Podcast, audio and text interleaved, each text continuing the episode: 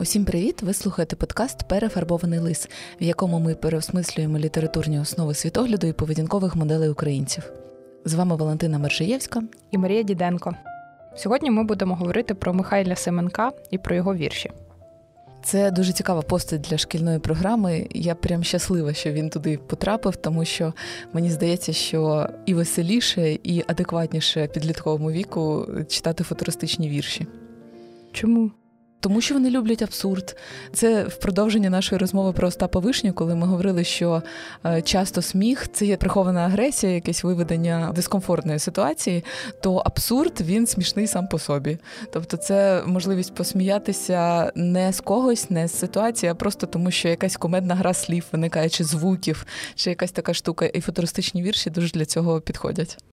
Я коли готувалась до випуску, читала вірші Семенка і подумала, що, мабуть, в той час, коли в 11 класі проходили в програмі ці вірші, я готувалась до ЗНО, тому що я жодного вірша перший раз все бачила і якось взагалі пропустила цю постать. І, мабуть, це ж е, вірш Семенка про Патагонію. Це він написав. Угу, так. Це коли Роман Ратушний загинув. Один з останніх дописів був вірш Семенка про Патагонію. І тоді я вперше почула про цього автора. Mm. Ну я теж в школі точно про нього не чула, тому що коли я вчилась, його навіть в програмі не було. І я його відкривала для себе пізніше, і навіть не тому що сама відкрила. Е, у мене чоловік почав читати вірші Семенка, і йому дуже подобалося. І у мене такий погляд через іншу людину на нього. Але потім, це вже коли я почала цікавитись розстріляним відродженням і багатьма авторами, е, які в той час працювали, то тоді я його ще раз для себе відкрила, вже якби е, як частину історії, як людину, яка була учасником цих всіх подій. Я думаю, що в людини, яка пише такі вірші, має бути якась дуже цікава життєва історія. Да, і ти знаєш, взагалі цей український футуризм е, кілька років тому в мистецькому арсеналі була ціла виставка присвячена цьому, і це якби ще новий погляд, тому що е, футуризм об'єднував не тільки поетів, а й багатьох там митців, художників. Ну це взагалі був дуже цікавий час, знаєш, у цих постійних експериментів. Я думаю, що люди, які проживали ці революційні події і політичні, і в тому числі мистецькі, це дуже цікавий злам був. Е, мені здається, ми проживаємо в другому такому зламі, коли е, міняються взагалі норми, загальні усталені моделі, і можна все. Знаєш, от коли читаєш про футуризм, чи знайомишся з якимись творами чи постатями, ти розумієш, що це люди, в яких поламалися якісь обмежуючі установки, які були, чи якісь обмежуючі фактори зникли, і вони просто робили абсолютно все, що хотіли. Оце знаєш, гранична свобода це дуже цікавий і привабливий момент. Просто що те, як поламались долі цих людей, воно знову ж таки додає такого болісного відчуття ну, до сприйняття суто творчості, тому що ти просто не можеш е, не сприймати е, Семенка у відриві від його просто біографії. Хоча наш час він теж, окрім якихось е, моментів свободи, несе і такі драматичні події. Тобто, може, свобода завжди ходить поруч з якоюсь такою трагедією, або трагедія є причиною, в якій народжується свобода. Ну не знаю. Для мене взагалі така футуристична поезія це якесь таке чудо, тому що це ж по суті, от як ти кажеш, про е, зміну формату, про відсутність рамок, про такі експерименти. І я, наприклад, по собі знаю, що мені складно даються експерименти, мені складно дається щось нове. І колись я думала про це, чому так, і, мабуть, за цим стоїть якийсь страх помилки, страх зробити щось не так або що щось не вдасться. І для мене люди, які, знаєш, як дуже сміливо придумують щось нове, експериментують і втілюються в життя, це якась супер супер скіл якийсь. Ти знаєш, це як ми вже говорили в попередніх випусках про вихід з зони комфорту, що це не просто маленькими кроками ти робиш там мінімальне якісь наближення до цієї межі, а ти просто береш і там виходиш, і ти взагалі ні в якій не в зоні навіть, а просто в окремому якомусь просторі знаходишся. Ну, ти знаєш, Семенко він був не просто людина, яка не боялась вийти з зони комфорту. Він не боявся нарватися на відвертий хейт. У нього така була сміливість в творчості. Мабуть, е, той момент, який мені найцікавіше обговорити в біографії Семенка, я не буду про нього розказувати розказувати багато з двох причин. Перша, про нього реально збереглось не дуже багато фактів. Він був такою, знаєш, людиною викресленою з культурного спадку на дуже тривалий час. Його фактично зараз всі для себе відкривають от останні там десятиліття. Тому що мало того, що він був з розстріляного відродження, його не приймали в радянському союзі, очевидно, але його і українські націоналісти не приймали, тому що він виступав проти класика Шевченка. Там от, от цей момент був дуже важливий. І тільки зараз приходить розуміння, що ж він дуже зробив. І от цей момент про Шевченка я би хотіла обговорити, тому що це було дуже яскравий хід і дуже провокативний, тобто навмисно провокативний. В 1914 році Михайль Семенко пише вступ до своєї збірки віршів про те, як йому не подобається цей засмальцьований кобзар, який там з покоління в покоління всі тягають за собою. І він пише цю відому фразу, що я палю свій кобзар. Ну тобто він не палив його безпосередньо там сірниками, але він про це заявив. І це викликало надзвичайну хвилю обурення, тому що якраз 14-й рік це коли заборонили святкувати відзначати Шевченківські дні, і люди це робили під загрозою арешту.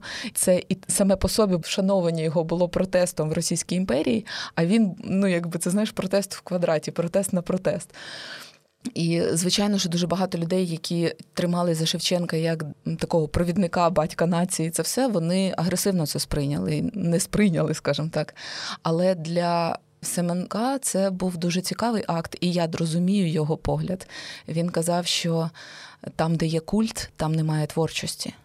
Тобто він протестував проти возведення Шевченка в цей культ і про те, що коли у тебе з'являються неоспоримі авторитети, ти вже зв'язаний, ти не можеш пробувати щось нове, ти завжди ніби озираєшся на цю постать. Ну так, є якесь мірило, наче ти або краще мірила, або гірше мірила, або такий, як мірило. Ти знаєш, я думаю, що Семенко би дуже зацінив те, що роблять з Шевченком зараз. От mm те, що ми багаторазово згадували від е, Грєхова з його квантовим Шевченком до цих всіх сучасних перепрочитань. От є ці всі картини, там, де як американська готика. Шевченко з Лесією з вилами такий зображений, чи коли він на фоні палаючого Кремля, чи коли він в такому дуже звабливому образі, і підпис такий Ти стогнатимеш як Дніпро.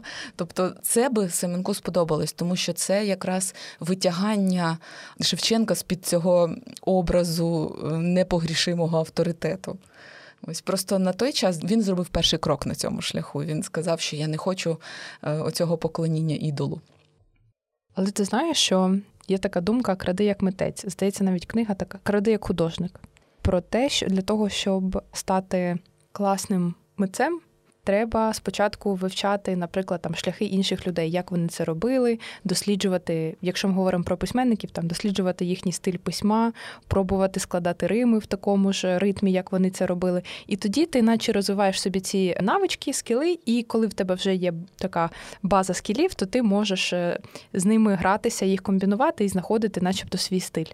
І виходить, що це як знаєш два підходи. Перший підхід це коли ти спираєшся на когось, розвиваєш навички, і потім вже з цим досвідом. Ем, йдеш своєю дорогою, а інший це повністю, от як Семенко, експериментувати, вигадувати щось нове. І мені здається, що це навіть от талант, поняття таланту, воно більше схоже з якраз експериментами. Тому що коли людина йде протореним от шляхом технічним, то мені здається, що тут мало таланту. Це більше про наполегливість, про працю, про саморозвиток, але не про талант. Знаєш, мені здається, що це різні складові одного явища. Не може бути просто талант, який не навчився працювати розмірено і планомірно. Все одно завжди є якась іскра, якесь осяяння, а потім потрібно докладати тривалий час зусилля, щоб її втілити.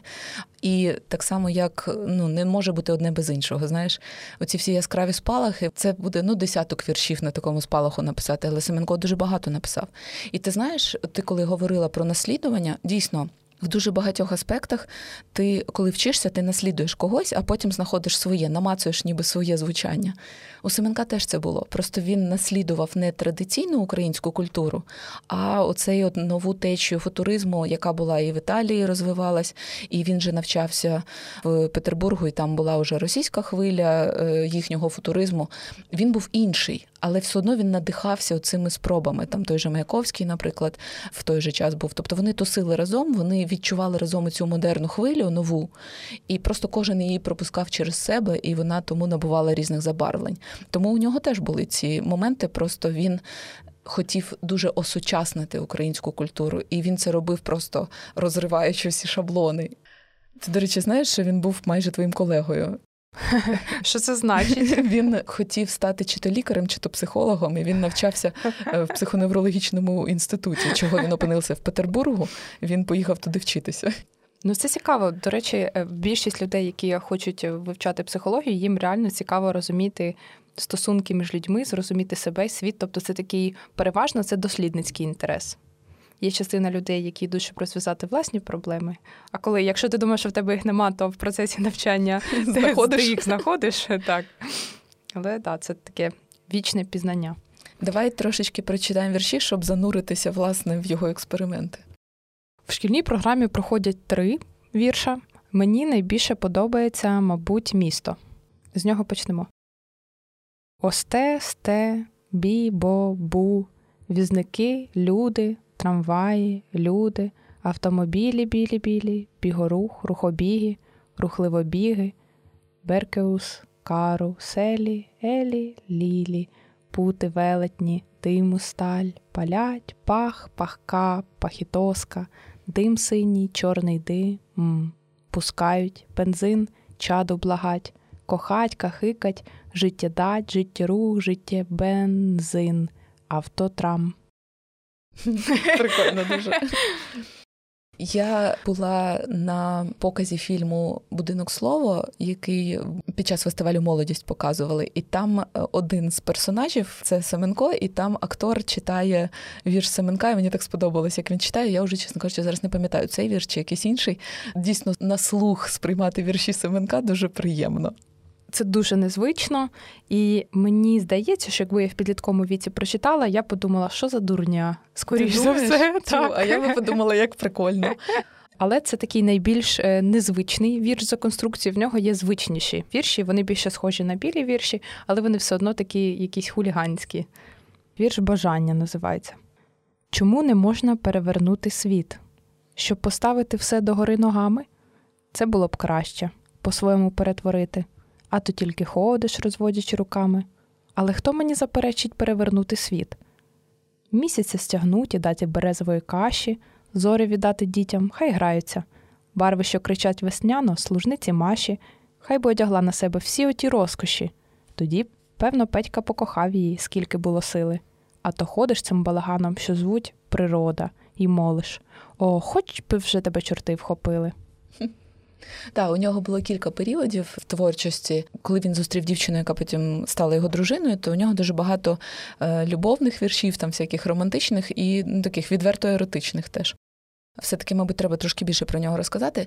Ми обов'язково додамо до цього випуску різні підбірочки розповідей про е, Семенка. Мені дуже сподобалось багато подробиць його життя.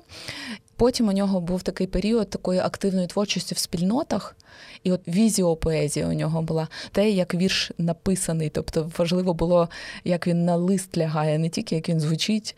Ну, взагалі, людина, яка могла написати вірш суцільних приголосних, це дуже цікаво було. У нього багато цікавих моментів біографії є.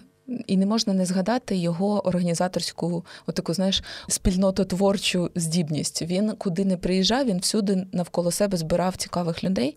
От е, коли він з Харкова поїхав в Одесу, це ж якраз був оцей період, коли е, створювалася Одеська кіностудія, і він першим став редактором на Одеській кіностудії, а потім він уже запросив туди Юрія Яновського, про якого у нас є окремий випуск.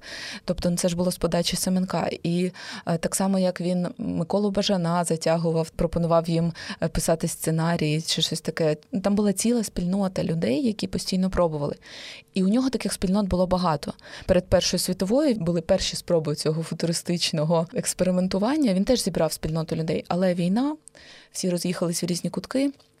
Його, коли призвали до армії, він не попав безпосередньо на фронт Першої світової, але його відправили служити у Владивосток. І він там був на цьому Тихоокеанському флоті, і тобто його спільнота фактично розпалася. Але він постійно збирав нових людей, він постійно їх закручував між собою. Він пропонував людям займатися якимись нетиповими для себе заняттями, які вони не починали до цього. І от, от такий, знаєш, генератор просто він дуже цікавий був. Реально дуже шкода, що про нього не так багато відомо. І я сподіваюся, що все все-таки знайдуть якісь можливості про нього розказувати більше, там, знаєш, як фільми знімати чи ще щось, тому що дуже цікава постать. І оця кількість друкованих видань, які він започаткував, вони далеко не всі йшли великими тиражами. Було дуже багато журналів, які виходили з першим номером і на цьому закривалися.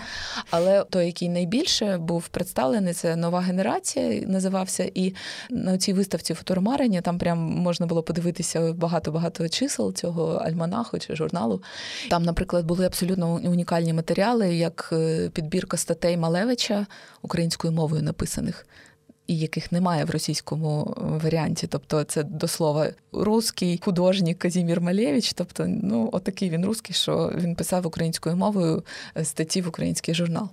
І, мабуть, оцей його прояв як організатора, цього менеджера культури, як як це культуртрегера, вона не менш важлива, ніж його експерименти в творчості. Я, до речі, читаючи, в мене виникла думка у Семенка його вірші вони про інакшість. Виходить, що вони написані незвичайними словами, вони написані в незвичайних формах. От цей вірш про перевернути природу до гори ногами, все змінити. І це знаєш, як люди повертаються до коріння і знаходять там силу, гармонію, спокій в єднанні з природою, в єднанні з, з якимись законами буття люди повністю впроваджуються в таку глобальну систему. Там це не обов'язково там про якусь бюрократичну систему або ще про щось, а взагалі в цілому там в світ. Наприклад, розуміння, що ти частина природи і співіснування з природою. А з іншого боку, це люди, які намагаються ні в яку систему взагалі не входити. І мені цікаво, в чому вони тоді знаходять цей свій внутрішній спокій. Чого вони входять в свою систему, просто вони її створюють під себе. От е, Семенко він же не був асоціальним, він просто навколо себе збирав свою спільноту. Він не вписувався в готові, він створював свою. Я, до речі, хочу прочитати свій улюблений вірш Семенка. У мене є книжечка, яку я відкриваю на різних місцях, і цей мені дуже сподобався. Мені здається, він якраз дуже добре ілюструє один момент. Вірш називається Заклик. Не будьте, не будьте такими затурбованими. На хрещатику ніччю немає хмар. Не робіть, не робіть обличчя зосередкованими, викиньте кишеньковий словар. Засвітіть в чорну ніч електрику безжурну, уявіть, що навколо храм. Полюбіть, полюбіть зруйнованість мурну. Більше немає, немає драм. Увільніться обачно від похмурості банної, здеріть голову до аеропланних припон. Не визнавайте мудрості і від туги безнастанної заведіть грамофон. Я не люблю бачить вас зосередкованими, вас зв'язує кишеньковий словар. Відчуйте душу душею незатурбованою. На хрещатику ніччю немає хмар. Клас. Я потім ще чула, як е, цей вірш поклав на музику такий композитор е, Саша Маноцков. Я теж додам. Там не дуже хороший запис якогось концерту, але просто дуже прикольно ритм відчувати. І оцей вірш мені про те, що робить е, Семенко. Тобто ті люди, в яких в кишені лежить Словник. кишеньковий словар, вони хочуть виправляти це на словник, там не зосередковані, зосереджені, але ж це гра, це гра слів. І виходить, що цей вірш він прям витягує людей з цього напруженого стану, що все має бути правильно. У нього взагалі немає правильно. Він настільки вільно з будь-якими правилами поводився, що з граматичними, що з соціальними. Він намагався так розхитати старі правила, щоб повинаходити нові. І от цей вірш мені дуже прикольно це показує. Класно, виходить, що з його творчості і біографії, що в нього була, скоріш за все, така визначна риса, як грайливість. Угу. І прикольно, в мене в моєму оточенні є люди, в яких це така визначальна риса, і ці люди дуже з ними дуже цікаво завжди. А чи є якісь способи цю грайливість розвинути, як ти думаєш? Чи потрібна взагалі така грайливість? Які плюси і мінуси грайливості? Плюси точно знаю, що це дає якусь таку жагу до життя, інтерес дослідницький, взагалі до будь-чого, що відбувається. Це знаєш, як е, коли діти маленькі нудяться. Коли вони о, я не знаю, що мені робити, і коли батьки дають їм одразу там ось тобі планшет, або ось тобі зроби те, зроби те, і е, виходить, що в дітей немає змоги побути на самоті, понудьгувати, відчути цю нудьгу і зрозуміти, що ж хочеться дійсно робити. А грайливість це коли ти з легкістю можеш винаходити собі заняття, в тому числі. І, і не тільки собі, а й іншим, і придумувати щось. Да, це дуже помітно, знаєш, по маленьким дітям. От зараз, коли у дітей дуже багато різних є іграшок, розваг, то дуже часто дорослі згадують, Боже мій, ми могли весь день грати з однією палкою, і це у нас була там і рушниця, і це оце про грайливість. Це знаєш, ніби здатність бачити в чомусь звичайному, незвичайне. Мені здається, це дуже важлива риса, тому що вона дозволяє пробувати те, що тобі не притаманно. Знаєш, як оцей принцип fake it till you make it. Uh-huh. Тобто прикидайся, поки ти цим не станеш. Мені здається, дуже в багатьох питаннях, де ти вперше проходиш шлях. Ну, наприклад, там вперше сідаєш за кермо, чи вперше е, наймаєшся на роботу, чи стаєш мамою вперше там, чи батьком. Тобто ти ніби спочатку починаєш відігравати цю роль. Ти ще не є цим ти починаєш ніби брати на себе цей образ. От я пограю в те, що я водій, чи я пограю в те, що я мама. І у тебе так з'являється якась сила чи внутрішній спокій, ти входиш в цю роль, і ти починаєш грати це. І, і гра допомагає. А як діти починають грати? Мені це трошечки нагадує, як карикатурист зображає когось, він ніби вхоплює ключову визначальну рису. Яка притаманна людині, ну, наприклад, там великий ніс, там чи високий лоб, чи ще щось, і ніби трошечки перебільшено зображає або ситуацію, або людину. І от мені здається, гра вона теж вона ловить ключову ознаку. Тобто, от коли, наприклад, дитина відіграє водія, що вона перше робить? Вона руль, руль одразу перед собою давай крутить, фафакать там, тра-та-та. показуючи це більше, ніж це проявлено. Ну, водії так не їздять, як діти це показують. Але воно одразу стає зрозуміло, яку ти роль граєш. Ну тут знаєш, як гра вона починається тоді, коли з'являється трошки більше стійкість уваги, тому що діти, коли вони ще там з народження зовсім маленькі, перший крок до гри це вміти фокусувати увагу, хоча б там секундочку першу. І потім вже йде спостереження за батьками, спостереження за навколишнім світом, як цей предмет звучить, чи він важкий, чи він легкий, чи він падає, якщо його кинути, чи е, можу я його кинути, чи насварять мене, що можна взагалі робити з цим предметом, куди покласти. Я дуже люблю спостерігати за маленькими дітьми, коли ти їм вперше показуєш якесь незвичне примінення предмету, який вони бачили раніше. В мене є подруга, і в неї є маленький син, і ми їхали в машині, і вона була в шапці. І вона постійно ходить в цій шапці, і син її постійно в ній бачить. Тобто він розуміє, що це мамина шапка, і цю шапку треба носити ось так. І коли вона зняла цю шапку, і він грався цим балабоном на шапці, а потім я її не одягнула собі на голову, а просто зверху поклала. І він був в такому шоці, він так радів. Тобто, це виходить якась ну, нова функція. Він ще не знав, що можна ще й так це використовувати. Да, Можна в неї яблучок покласти. Так, це взагалі ще щось. І коли ми говоримо вже про якісь складніші ігри, наприклад, там рольові у дітей, то це просто йде від наслідування того, що вони бачать в дорослому світі. Інколи це може бути гіперболізовано, ну не тому, що в них є якась ідея, щоб це зробити схожим, а тому, що частіше всього їм показують батьки, як це робити. Тобто вони, коли їдуть в маршрутці, то вони бачать, що водій там не крутить руль дуже активно і не кричить ту-ту. Але коли батьки їм, наче пояснюють, щоб їхню увагу привернути до цієї дії, ця дія має бути дуже яскрава і незвична незвична, така, щоб запам'яталась. І тому виходить, діти часто гіперболізовано. Наприклад, там мама фарбує губи, і коли дітки граються, вони так дуже показово прям фарбують губи, ну, начебто mm-hmm. фарбують губи, одягають там окуляри, шапку. Мені здається, ти тільки що винайшла спосіб, як навчитись грати. Тобто треба почати робити дуже гіперболізовано щось. Тобто, от якщо людині не притаманна грайливість, то вона може просто почати щось зображати, наслідувати підкреслено. І тоді це і буде початок гри. Але ти знаєш, про що я ще подумала? Що ігри в історії людства змінюються. От пам'ятаєш, є така картина Брейгеля Дитячі ігри називається. Ні. Я я, закину, я зараз загуглю. Загугли, а ми потім приєднаємо цю картинку. Там дуже багато маленьких фігурок, як на всіх картинах Брейгеля. І якщо пороздивлятися, е, що на них зображено, там дуже цікаво, ми ці ігри вже не можемо вгадати. Я колись слухала цікаву лекцію, зокрема про цю картину, там взагалі бачу. про північне відродження.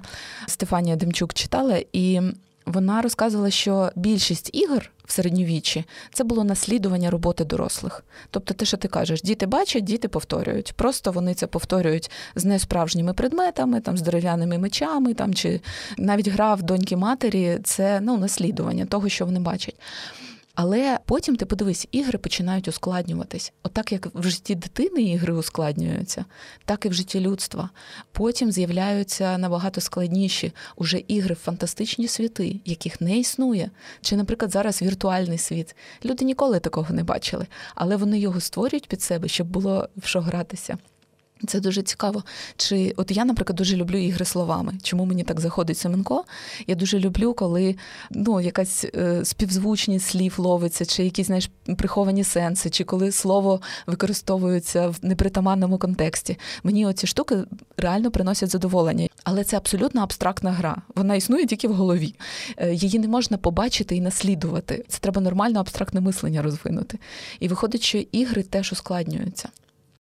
Та з точки зору вікової психології, гра це ж є провідна діяльність е, дитини до певного віку, там до того як вона йде в школу, до семи років. Від трьох до семи років основна діяльність провідна це гра. Спочатку це гра предметна, коли дитина напряму е, взаємодіє з предметом або намагається ним якось відтворювати дії. Наприклад, гребінець, вона намагається розчісуватись. Це так само гра з предметом. Потім вже йде сюжетно-рольова гра, коли дитина починає досліджувати стосунки. Е, між людьми. Світ дорослих і починає пробувати на себе приміряти ці ролі. І сюди відносяться там дочки матері, сюди грав лікаря, грав перукаря, в ресторан, наприклад. І далі виходить провідна діяльність, змінюється на навчання, а потім на спілкування.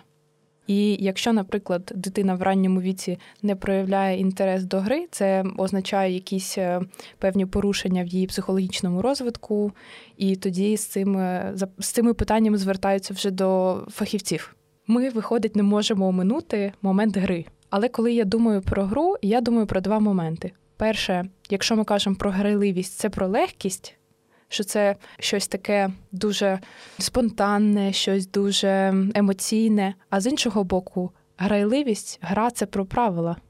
Я не думаю, що грайливість це суто про легкість. Ігри бувають дуже складними. Причому, чим довше ти граєш, тим складнішу ти гру хочеш. Я думаю, ігри це про певне задоволення, про такий особливий вид задоволення, який ніяк, крім в грі, отримати неможливо. І просто є люди, для яких це задоволення відкрите, а для яких ні. Ну так само, як знаєш, деякі люди отримують задоволення від спорту. От ті, хто реально підсіли на там біг чи якісь фізичні навантаження, їм це подобається, вони не заставляють себе. Вони це роблять для задоволення. А є люди, які не відкрили для себе спорт, і воно для них чи мука, чи щось зайве. Ну, от, наприклад, люди, які фізично важко працюють, вони не розуміють, навіщо ще ходити займатися спортом. Тобто для них це просто закрите, закрите питання, їм досяжно менше задоволень. Ну так само, як як не всі люди отримують задоволення від музики. Чи не всі люди отримують задоволення від ну, від їжі, мабуть, багато, але все одно базова така їжа потреба. теж буває проста, а є дуже вишукана і витончена. От, наприклад, розбиратися в всіх відтінках вина це це складне задоволення. Його треба ще розвинути в собі, навчитися його отримувати. І гра, вона теж вона складна. Але ти знаєш, от те, що ти казала про там еволюцію, що є гра, потім є навчання, спілкування. Насправді це ж наша європейська культура, вона так це сприймає. Але я вже просто забула, в якій конкретно міфології е, є сприйняття, що боги вони граються світом. Тобто вони не так, от як європейська цивілізація, це бачить, що от боги вони створюють світ, неважливо навіть яка там християнська чи давньогрецька, чи якась. Тобто є серйозні боги, вони створюють світ, створюють людей, посилають їм випробування або рятують їх від халеп. Це дуже серйозно. А є бачення, що боги граються світом. Вони створили його для того, щоб їм було прикольно. І це зовсім інше сприйняття. Ще, здається, є така книжка Homo Ludens, людина, яка грається. Це ніби наступний крок еволюції. Знаєш, там mm. були Homo erectus, Homo sapiens, а далі ми виходимо на наступний рівень втілення людини. Тому здається, що все-таки грайливість є дуже важливою складовою цього етапу розвитку людства. Я зараз думаю, що з грайливості, мабуть, легше йти до якогось саморозвитку, ніж, наприклад, там з примусу або з раціональної якоїсь частини, коли ти там розумієш, наприклад, так, ну я хочу там робити оце, я хочу там перейти на інший рівень, здобути такі навички, і це там підвищить, наприклад, мою позицію на роботі, це дасть мені більше фінансового доходу, і це якось змінить мій статус в суспільстві, і це змінить мої можливості. Наприклад, я зможу більше подорожувати, або я зможу робити якусь свою справу, або чомусь такому унікальному навчитися. Це коли ти дієш з рацією. Але тоді виходить, що ти розумієш кінцеву мету, і вона в тебе вже є ця картинка, і страшніше її втратити і зробити оцей крок. А раптом він виявиться хибним. А в мене вже все от пропрацьовано, я вже знаю, до чого я йду. І тоді ти як на канаті, тобі треба дуже чітко розраховувати кроки, тобі треба розуміти, куди ти йдеш. Тому що коли йдеш по канату, то ти завжди повинен тримати в фокусі другу сторону і завжди фіксуватися, до чого ти йдеш. А коли ти робиш це з грайливості, то ти, начебто, не пробудовуєш цю точку Б. Ти просто дієш, може, з якогось імпульсу, може, з цікавості. Тому що в грі є оце відчуття, що це не в заправду.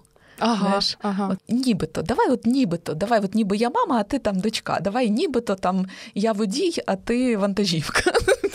Прибирається фатальність. Ну окей, я спробую, потім переграємо. Завдяки цьому з'являється більше свободи діяти. І в таких іграх, до речі, от в сюжетно-рольових, у них же фокус не на результаті, а на процесі. Бо так я пам'ятаю ігри для процесу. Я пам'ятаю, кожного разу в мене таке дуже яскраве враження. Е, якийсь період часу ми жили з моїми троюрідними сестрами. Недовгий період, але це було дуже класно, бо в нас е, схожий вік. У нас там різниця 3 3 роки плюс-мінус.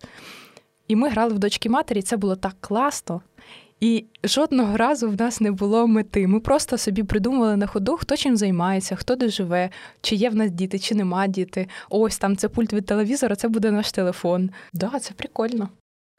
Але ну окей, є ігри, і яких є мета. Ну навіть спортивні ігри. Дві команди грають в баскетбол, і в кожного є мета перемогти. Але цікаво, що гра це. Така діяльність, в якій не можна викинути процес. От, наприклад, заробляння грошей, чи створення якихось проєктів, чи там будівництво будинку. То якщо, наприклад, уявити, от давай так, ти не будуєш будинок, але бац, він у тебе вже є. Тебе це влаштує? Так, звісно. влаштує. Чи гроші, наприклад, бац, ти Нічого вже не маєш. робиш, бац, Нічого на карті є. А тепер уяви баскетбол. Давайте так, чуваки, от ви зібрались дві команди. Давайте так хоп, і ви виграли, а ви програли. Це всіх влаштує. Це не влаштує навіть тих, хто виграє, тому що потрібен цей процес. Тобто, гра без самого процесу гри не цікава, навіть якщо у неї є мета. Виходить, що в принципі грайливість це навичка, яка тобі реально може полегшити життя. Але теж вона потрібна не для цього. Це не ну мета тут не важлива. Просто якщо ви будете гратися в житті, у вас з'явиться додаткове, абсолютно ні з чим не зрівняне задоволення. Байдуже, в що б ви гралися. Але цікаво, все-таки в сучасному світі гра стає складовою життя людей. Раніше ігор було дуже мало, грали стільки діти. А зараз подивись, є квест-кімнати, є Це комп'ютерні ігри, різна, гейміфікація на всіх в будь-яких поступово, ми хочемо чи не хочемо, гра стає складовою нашого життя. Рух людства кудись прямує, і на даному етапі розвитку це стає і бажана, і необхідна діяльність. У мене зараз така думка осінила, що по суті гра це про увагу. Про втримання фокусу уваги, а увага це головний складник світогляду, тому що на чому твоя увага сфокусована, таке в тебе вибудовується світосприйняття. І виходить, що граючись, ти можеш вибудовувати свій світогляд на якомусь новому рівні. Більш органічно, ніж коли ти е, дієш в рамках і раціонально. Тобто ми є тим, в що ми граємось. Так. Зараз дуже багато розмов про дефіцит уваги, про те, що в сучасній кліповій культурі діти не концентруються. Так гра це може бути запобіжником від цього. От ті діти, які будуть продовжувати грати, або Мені здається, знаєш, ще хорошим маркером є те, коли ти можеш сам ускладнювати правила гри або створювати свою гру. От я коли спілкуюся з своїми дітьми-геймерами, то я кажу, що звичайно добре, що ви зараз граєте, вам це приносить задоволення, це ваша діяльність. Але якщо ви потім зможете створювати гру, це буде набагато цікавіше. І по своїх учнях я от дивлюся, як вони грають на перерві. Що мені подобається, вони ускладнюють гру. От вони можуть взяти якусь чи готову гру, чи е, яку вони придумали, і вони в неї грають якийсь час, а потім вони придумують додаткові правила, ускладнюють. От, наприклад, мафія у нас в школі. Вона надзвичайно розвивається. Тобто вона спочатку грали просто як в мафію, як звичайна гра, де розподіляють ролі, і треба щоб мафія перемогла, а мирним жителям треба, щоб мафія зникла. А потім вони почали робити 3D-мафію. Вони її е, винесли в простір. Там треба було вже кудись бігати, кудись ховатись, якісь предмети впроваджували в гру. Тобто, мені здається, якраз оце і є справжня гра, коли ти не просто береш готову гру а починаєш робити свою. От те, що робив Семенко з е, літературою, з віршами. Таке в нас вийшло незвичне обговорення. Дякуємо, Михайлю Семенко. Та е, говорили про грайливість сьогодні і про те, як гра може позитивно впливати на життя і формувати світогляд. Так. Що ви про це думаєте? Напишіть в коментарях. І ви, мабуть, помітили, що це вже десятий випуск шостого сезону перефарбованого лиса. І здається, би на цьому сезон мав би закінчитись. Але Але ми помітили, що попередній сезон якось так сталося, що ми не дорахувалися і випустили замість десяти звичайних випусків дев'ять. Так, там був дев'ять і тізер. Да. Тому ми вирішили е, вирівняти цю несправедливість і в цьому сезоні додати ще одинадцятий випуск для того, щоб в сумі мати всі 60. Ура! Плюс один випуск. Тому ми ще не прощаємося і до зустрічі не скажемо про що буде наступний. Приходьте наступного тижня. Підписуйтесь на наші соціальні мережі, на наш Фейсбук і на наш інстаграм repainted.fox. Можна підписатися на наш Patreon і підтримувати нас внесками, якщо у вас є така змога. patreon.com repaintedfox. Коментуйте, діліться цим подкастом зі своїми друзями, знайомими. Почуємось.